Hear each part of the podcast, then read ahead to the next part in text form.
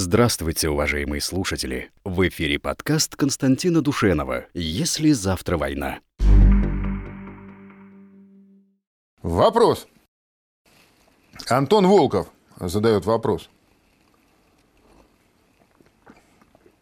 Константин, почему вы сказали на прошлой передаче, что у нас только 3 типа противокорабельных ракет в производстве? Если помните, я говорил, да, про дозвуковую крылатую ракету Х-35 комплекс «Уран», сверхзвуковую крылатую ракету «Оникс» П-800 и гиперзвуковую ракету «Циркон». Да, так вот, Антон спрашивает, почему вы скажете только 3, а как же противокорабельные ракеты из линейки ракет комплекса «Калибр»? Если не ошибаюсь, «Бирюза», 3М-54. Не ошибаетесь, Антон, так оно и есть, конечно. Это двухступенчатая дозвуковая на траектории с отделяемой на конечном участке сверхзвуковой ступенью ракеты. Диаметр 533 мм, унифицирован со штатными торпедными аппаратами. Антон, все правильно, все правильно. Каюсь, я слукавил немножко. Но уж больно красивая схема получалась, да, когда рассказываешь, что вот у нас осталась действительно одна дозвуковая ракета, она свою нишу занимает, одна сверхзвуковая ракета, у нее как бы своя, ну и гиперзвуковая ракета для работы по особо важным стратегическим целям. На самом деле, действительно, 3М-54 «Бирюза», противокорабельная ракета комплекса «Калибр», имеет место быть. Вот... Покажите нам ее, пожалуйста. Вот так она выглядит. Это некий уникальный гибрид, значит, дозвуковой и сверхзвуковой противокорабельной ракеты, потому что большую часть, значит, траектории она летит на дозвуковой скорости, а потом, обнаружив цель, отстреливает головную часть, которая разгоняется почти до 3 скоростей звука. И уже на этой сверхзвуковой скорости непосредственно атакует обнаруженную цель. Дальность таких ракет, как правило, средства массовой информации определяют около 500 километров. Хотя тут трудно сказать, насколько эта дальность достоверна. Но главное, вот есть какая странность. И почему я как бы о ней умолчал. Дело в том, что в открытых источниках нет никакой информации. Ничего не слышно об испытаниях или учебных стрельбах с применением этой ракеты. Если она входит в боекомплект наших подводных лодок, наших надводных кораблей, то должны проводиться, время от времени должны ею проводиться учебные стрельбы. Правильно? Правильно. Но я ни разу не слышал и не встречал нигде, значит, что было проведено либо испытание этой ракеты какой-то, чтобы она подтвердила свои характеристики, либо наши корабли провели боевые стрельбы этой ракетой. Я не знаю, может быть, она просто пока не производится крупносерийно, или считается, что вот этот набор из действительно дозвуковой, сверхзвуковой и гиперзвуковой ракеты вполне, так сказать, закрывают все потребности военно-морского флота, и нынешние, так сказать, и перспективные. Но вот про ту же самую Х-35 дозвуковую все время приходят, так сказать, сообщения об стрельбах этой ракеты. Вот недавно на Дальнем Востоке, значит, модернизированный малый ракетный корабль, это проект 1234 «Овод». С него сняли старые ракеты «Малахит», было 6 ракет. И поставили аж 16 4-счетверенные установки вот этой ракеты Х-35. Он провел ей стрельбы. Это широко всюду освещалось, да, и публиковалось, что вот модернизация, перевооружение, новая ракета. Значит, это головной корабль в серии модернизированных, их 12 единиц у нас. Вот они все или 12 будут модернизированы. Ну, большинство, во всяком случае, точно. Да? Если говорить про, значит, «Оникс», то тоже, пожалуйста, регулярно можно найти множество на Ютубе видеосюжетов стрельбы «Ониксами», допустим, береговым ракетным комплексом. Он применялся в Сирии, причем в Сирии применялся по наземной цели.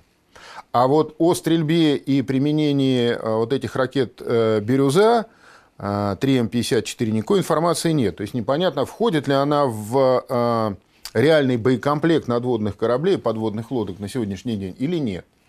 И непонятно, почему так сложилось. А вот что касается, кстати, значит, ракеты «Оникс» П-800, то вот в очередной раз 27 сентября, значит, сообщили средства массовой информации, что был впервые произведен пуск этой ракеты береговым ракетным комплексом «Бастион» с Чукотки. Вот, покажите.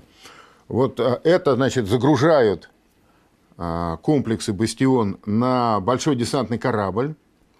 Вот их привезли, они находятся уже на Чукотке. И сейчас вот фиксируется пуск. Уже там, на Чукотке, куда их привезли, оттуда они осуществляют пуск ракет по цели, находившейся где-то, значит, в Арктике, ну, в районе Северного морского пути нашего. Да? Значит, чтобы понять вообще, в чем смысл вот этой операции, почему они, кстати говоря, много писали, самые разные средства массовой информации. Давайте карту посмотрим. Вот смотрите. Значит, этот береговой ракетный комплекс «Бастион», скорее всего, взяли из-под Вилючинска. Там у нас, значит, база атомных подводных лодок, и она прикрыта комплексами «Бастион», безусловно. Но могли взять и из-под Владивостока, даже южнее, да, потому что штаб ракетной бригады Тихоокеанского флота, в которую входят береговые ракетные комплексы «Бал» и «Бастион», он находится неподалеку от Владивостока. А дивизионы этой бригады, они вообще разбросаны на огромной территории, в частности, значит, комплексы «Бал» и «Бастион» расположены на островах Курильской гряды, да, на Кунашире и Турупе.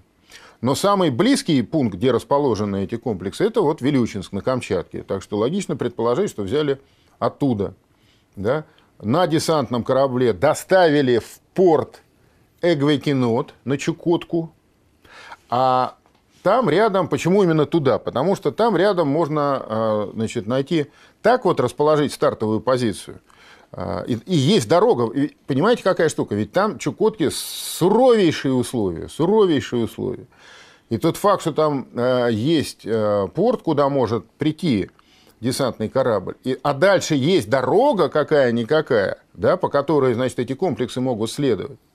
Так вот, там можно найти такую точку, значит, из которой ракеты «Оникс» берегового ракетного комплекса «Бастион» могут перекрыть и Берингов пролив, и пролив Лонга. Значит, пролив Лонга на севере – это пролив между северной оконечностью материка и островом Врангеля. Это, значит, восточные ворота Северного морского пути. А Берингов пролив – это пролив между крайней восточной точкой России и Аляской, и Соединенными Штатами Америки. Так вот, эти позиции позволяют при стрельбе ракетами «Оникс» одновременно перекрывать по дальности и Берингов пролив, и пролив Лонга. Вот. А если есть возможность держать их под контролем надежным, то это обеспечивает России уверенное господство на восточном участке Северного морского пути. То есть с востока, получается, мы в любой момент можем просто заблокировать вход и выход в Северный морской путь. С запада тоже можем. Мы с вами говорили уже об этом. Потому что с запада на Северный морской путь попасть можно либо через Карские ворота, то есть обогнув южную оконечность Новой Земли, либо высокоширотным маршрутом обогнув северную оконечность Новой Земли. И там стоят, значит, наши комплексы ПВО, и там есть возможность надежно отслеживать цели, поражать цели. Поэтому получается, что и с востока, и с запада акватория Северного морского пути, она, так сказать, надежно закрыта. И мы просто вот продемонстрировали этот факт, что, пожалуйста, вот мы в любой момент можем сделать так. Очевидно, строить там постоянные, как какую-то инфраструктуру постоянную, вот где-то под этим Эгвекинотом, да, строить постоянную инфраструктуру для базирования, предположим, дивизиона, да, береговых ракетных комплексов, наверное, это сложно и дорого. И, в общем, посчитали, что поскольку можно в течение, там, не знаю, 2 дней в любой момент развернуть там эти позиции, да, то держать там эти комплексы постоянно, во всяком случае, пока не имеет смысла. Ну, а сам пуск этой ракеты, он как раз и был предназначен для того, чтобы всем показать и продемонстрировать, что вот, пожалуйста, ребята, вы, значит, имейте в виду, что мы, то есть Россия, в любой момент можем, так сказать, перекрыть, поставить под удар все, так сказать, подходы с востока к Северному морскому пути. Поэтому будьте любезны, примите во внимание и не пытайтесь, так сказать, оспаривать господство России вот в этой акватории, в этой области. Вот. Кстати, если вот говорить о таких значимых событиях в области высокотехнологичного оружия, в тот же день, когда проводились эти стрельбы ракетой «Оникс», то есть 27 сентября, в тот же день Министерство обороны показало видео, вот покажите, пожалуйста, нам это видео, как беспилотник этот «Охотник» совершает первый полет, но уже не один сам по себе, а в паре с истребителем 5-го поколения Су-57. Видите, вот мы же совсем недавно смотрели видео первого полета, а вот тут уже он летит и не один, а в паре. Да, то есть, судя по всему, темп испытаний взят очень такой высокий. И появились в прессе уже, так сказать, заявления, что к 2023-2024 году должны быть сформированы, или во всяком случае должно начаться формирование двух отрядов этих беспилотников в Восточном военном округе, в Западном военном округе и в Южном, то есть на западном стратегическом направлении и на юго-западном стратегическом направлении. Ну, вообще, в принципе, тут гадать, конечно, дело неблагодарное, но если предположить, что Путин поставил задачу, значит, к 27 году иметь 3 полка, 76 самолетов, значит, Су-57, то логично предположить, что должно быть и 3 отряда беспилотников, если они работают в паре.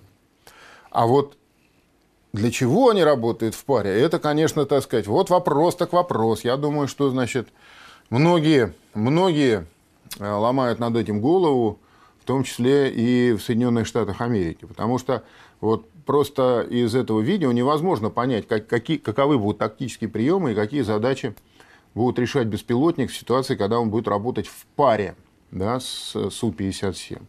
Непонятно даже то, а может быть, один Су-57 может управлять, не знаю, там, 5 такими беспилотниками, да? И тогда получится, что некая, так сказать, вот беспилотная стая, собственно говоря, и будет выполнять основной набор боевых задач, а Су-57, он будет как такой летающий, малозаметный воздушный центр управления. Понимаете, да? То есть, вот это, опять же, подтверждение того, о чем мы с вами говорили, что, по сути дела, войны 21 века, они выходят на качественно новый уровень, уровень роботизации таков, что значительную часть боевых действий будут вести действительно беспилотные механизмы, летательные беспилотные аппараты, подводные беспилотные аппараты, да, даже, так сказать, бронетехника, тяжелая бронетехника, беспилотная, работающая, так сказать, в автономном режиме. И это, естественно, принципиальным образом будет отличать боевые действия от тех привычных нам, которые мы знаем. То есть без человека, конечно, все равно не обойдется, это вещь очевидная, да? Но область применения обитаемых аппаратов, область применения военнослужащих, она существенно сократится. Пока можно только догадываться, что из этого в итоге получится. Так. А, да. Вот. Забыл сказать. Значит, американцы-то, они таки обратили внимание на то, что русские там что-то мутят, ракеты запускают, какие-то беспилотники у них летают. В общем, что-то там не то. И в НАТО на это внимание обратили. И вот если раньше, значит, все заявляли по поводу того, что да, это все фигня, там мультики путинские. Да? Помните, мы приводили вам цитату Помпео, который сказал, да, ну это Путин хвастается, это все там ерунда. Вот года не прошло с момента этих заявлений, то он меняется самым радикальным образом. Вот, например, генеральный секретарь НАТО да, Йенс Столтенберг, он 26 сентября заявил следующее. НАТО, сказал он, сталкивается с растущей конкуренцией в технологической сфере со стороны России и Китая. В течение 70 лет мы прикладывали неимоверные усилия, чтобы достичь и поддержать свое технологическое превосходство над противниками.